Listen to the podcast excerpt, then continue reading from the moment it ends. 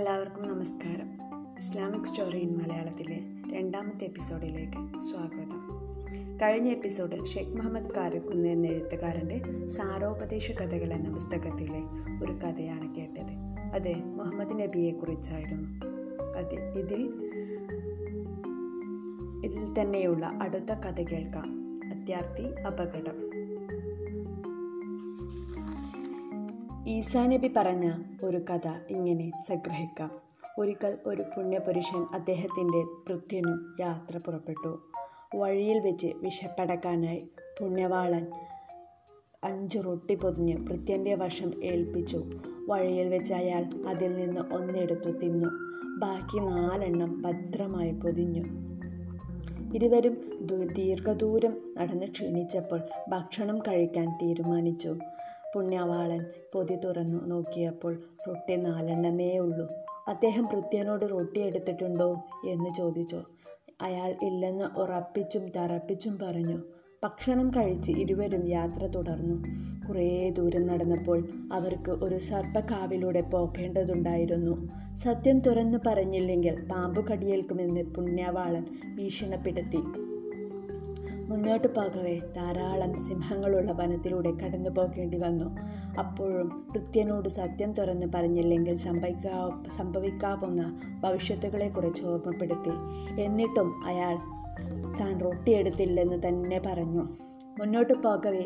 ഇരുവർക്കും വലിയൊരു സ്വർണ കൂമ്പാരം സമ്മാനിക്കപ്പെട്ടു. പുണ്യവാളൻ അത് മൂന്നായി ഭാഗിച്ചു. ഒരു ഒരോഹരി തനിക്കും മറ്റൊന്ന് ഭൃത്യനും മൂന്നാമത്തേത് റൊട്ടി മോഷ്ടിച്ചയാൾക്കുമാണെന്ന് അറിയിച്ചു. ഉടനെ താനാണ് റൊട്ടി എടുത്തതെന്ന് ഭൃത്യൻ തുറന്നു പറഞ്ഞു. അതോടെ പുണ്യവാളൻ തന്റെ ഓഹരി ഉൾപ്പെടെ മുഴുവൻ സ്വർണവും അയാൾക്ക് കൊടുത്തു യാത്രയായി.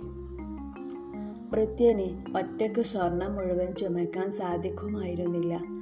അതിനാൽ ഒരു സഹായിയെ പ്രതീക്ഷിച്ച് സ്വർണക്കുമ്പാരത്തിന് കാവലിരുന്നു. അപ്പോൾ അതുവഴി ഒരു കൊള്ള സംഘം കടന്നു വന്നു അവർ മൂന്ന് പേരുണ്ടായിരുന്നു. അപകടം മനസ്സിലാക്കിയ ഭൃത്യൻ സ്വർണം നാല് പേർക്കും തുല്യമായി ഭാഗിക്കാമെന്ന് അവരെ അറിയിച്ചു. അതെല്ലാവരും അംഗീകരിച്ചു. നാല് പേരും കഠിനമായി വിഷയപ്പനുഭവിക്കുന്നുണ്ടായിരുന്നു ഭക്ഷണം കഴിച്ച ശേഷം സ്വർണവുമായി പുറപ്പെടാമെന്ന് അവർ തീരുമാനിച്ചു. അങ്ങനെ കൂട്ടത്തിലൊരാളെ ഭക്ഷണം വാങ്ങാനായി അങ്ങാടിയിലേക്ക് അയച്ചു. ഈ ഘട്ടത്തിൽ കൊള്ളസംഘത്തിലെ രണ്ടു പേരും ഏകസ്വരത്തിൽ പറഞ്ഞു അങ്ങാടിയിൽ ഭക്ഷണം വാങ്ങാൻ പോയ ആൾ ആദ്യം ഞങ്ങളോടൊപ്പം ഉണ്ടായിരുന്നില്ല. അതിനാൽ സ്വർണം അയാൾക്ക് കൊടുക്കേണ്ടതില്ല. അയാളുടെ ശല്യം ഒഴിവാക്കാൻ ഭക്ഷണം കൊണ്ടുവന്നാലുടൻ അയാളെ എല്ലാവർക്കും കൂടി തല്ലിക്കൊല്ലാം. ഭക്ഷണം വാങ്ങാൻ പോയ ആളും ചിന്തിച്ചത് സ്വർണമൊക്കെയും സ്വന്തമാക്കുന്നതിനെ കുറിച്ചാണ് അതിനാൽ ഭക്ഷണത്തിൽ വിഷം കലർത്താൻ തീരുമാനിച്ചു. മാരകമായ വിഷം വാങ്ങി അതിൽ ചേർക്കുകയും ചെയ്തു. ഭക്ഷണവുമാ ഭക്ഷണവുമായി വന്ന ഉടനെ മൂന്നാളും കൂടി അയാളെ തല്ലിക്കൊന്നു. തുടർന്ന് മൂന്ന് പേരും അയാൾ കൊണ്ടുവന്ന ഭക്ഷണം കഴിച്ചു. അങ്ങനെ നാലു പേരും മരിച്ചു. പുണ്യപുരുഷൻ മടങ്ങിപ്പോ വരുമ്പോൾ സ്വർണ കൂമ്പാരത്തിനടുത്ത് നാല് മൃതശരീരങ്ങളാണ് കാണാൻ കഴിഞ്ഞത്. അദ്ദേഹം ആത്മഗതം ചെയ്തു.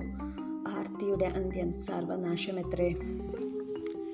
ഇന്നത്തെ കാലത്തെ പണത്തിന് വേണ്ടി ആർത്തിയോടെ നെട്ടോട്ടമോടുകയാണ് മനുഷ്യർ. അതിനാൽ ആർത്തിയുടെ അന്ത്യം സർവനാശമത്രേ? ഇതിന്റെ ആശയം മനസ്സിലാക്കി ജീവിക്കുക. ഇന്നത്തെ എപ്പിസോഡ് ഇവിടെ അവസാനിക്കുന്നു. നന്ദി നമസ്കാരം. അടുത്ത എപ്പിസോഡിൽ കാണുന്നതിലേക്കും ബൈ ബൈ.